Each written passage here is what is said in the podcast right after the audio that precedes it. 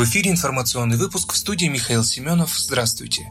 Сергей Миронов заявил, что все государственные вузы должны давать образование бесплатно. Выступая на брифинге перед пленарным заседанием Госдумы, председатель партии «Справедливая Россия» Сергей Миронов рассказал о законодательной инициативе, разработанной справедливоросами, о повышении стипендий аспирантам и бесплатном образовании в государственных вузах. По словам парламентария, сегодня аспирант получает стипендию в 3050 рублей. Очевидно, что на эти деньги невозможно жить и заниматься наукой. Поэтому стипендию просто необходимо повысить повысить. В заключении парламентарий отметил, что все государственные вузы должны давать образование только бесплатно. Частные вузы могут взимать деньги, это их право, но государственные вузы должны обеспечивать выполнение нормы Конституции. И такую законодательную инициативу «Справедливая Россия» уже готовит.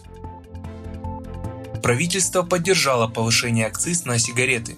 Для увеличения поступлений в бюджет в России будут увеличены платежи за природные ресурсы и акциз на табак. Об этом заявил премьер Михаил Мишустин на совещании правительства России, где рассматривают проект федерального бюджета и прогноз социально-экономического развития страны на период 2021-2023 годов. По словам главы Кабмина, в условиях финансовых ограничений важно эффективное расходование бюджетных средств. Мишустин потребовал обеспечить дополнительную гибкость для работы Кабмина по исполнению бюджета. Также Михаил Мишустин заявил, что в новом бюджете на ближайшие три года основное внимание будет уделяться выполнению всех социальных обязательств государства. В России планируют обсудить введение минимальной зарплаты в час. Предложение по введению минимального размера часовой ставки оплаты труда планируют обсудить при подготовке Генерального соглашения между общероссийскими объединениями профсоюзов. Предложение по введению минимального размера часовой ставки оплаты труда планируют обсудить при подготовке Генерального соглашения между общероссийскими объединениями профсоюзов, работодателей и правительством России на 2021-2023 годы. Генеральное соглашение позволит определить основные направления работы Российской трехсторонней комиссии по регулированию социально-трудовых отношений. Так, пункт о введении в дополнение к МРОД понятия минимального размера часовой ставки включен в перечень предложений к проекту соглашения. Предполагается, что стороны должны будут сформулировать совместную позицию по этому вопросу. Отмечается, что минимальный размер часовой ставки может применяться для занятых по краткосрочным трудовым договорам, в первую очередь для работников с почасовой оплатой труда. Пока предложение в проект соглашения находится в стадии обсуждения. Его планируется подготовить до конца октября. Добавлю, что партия «Справедливая Россия» выступает за почасовую оплату труда.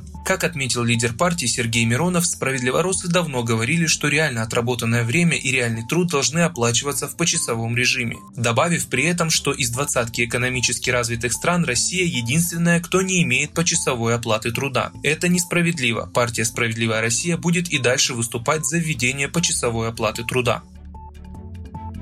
Ростуризм предложил увеличить максимальный кэшбэк до 50 тысяч рублей. Ростуризм опубликовал проект постановления правительства для расширения программы стимулирования туров по России. Среди предложений увеличение максимального размера выплаты до 50 тысяч рублей, снятие ограничения по минимальной стоимости путевки и включение в программу санаториев и мест отдыха детей. Это следует из информации на федеральном портале проектов правовых актов. Первая программа стимулирования турпоездок по России с возможностью кэшбэка прошла с 20 21 по 28 августа. Благодаря участию в программе туристы смогли получить возврат средств за поездку в размере от 5 до 15 тысяч рублей. На совещании Владимира Путина в начале сентября вице-премьер Дмитрий Чернышенко предложил использовать деньги, оставшиеся после первой программы, на подобную, но более удобную программу, которая продлилась бы до конца года и захватила бы новогодние каникулы. Глава государства согласился. В России зарегистрировано 5670 новых случаев коронавируса. Об этом сообщает оперативный штаб по контролю за ситуацией с COVID-19. Больше всего заболевших в Москве 750, и это максимум с 29 июня. В Санкт-Петербурге 207, в Московской области 173. Всего в России зафиксировано более 1 миллиона 79 тысяч случаев коронавируса. За последние сутки умерли 132 человека, за весь период 18 917. Выписаны из больниц за минуту минувший день 5809 человек, а за все время свыше 890 тысяч. Коэффициент распространения коронавируса в России снизился до 1,3%. В Москве этот показатель за сутки вырос на 0,3 и достиг 1,4. Как ранее сообщили в столичном оперштабе, рост числа случаев COVID-19 в Москве связан с увеличением объемов тестирования. Количество тестов, которые делают лаборатории в городе, возросло в среднем с 40 тысяч до 60 тысяч в день. При этом тест-системы становятся все более точными и число ложноотрицательных тестов уменьшается. Вы слушали информационный выпуск. Оставайтесь на справедливом радио.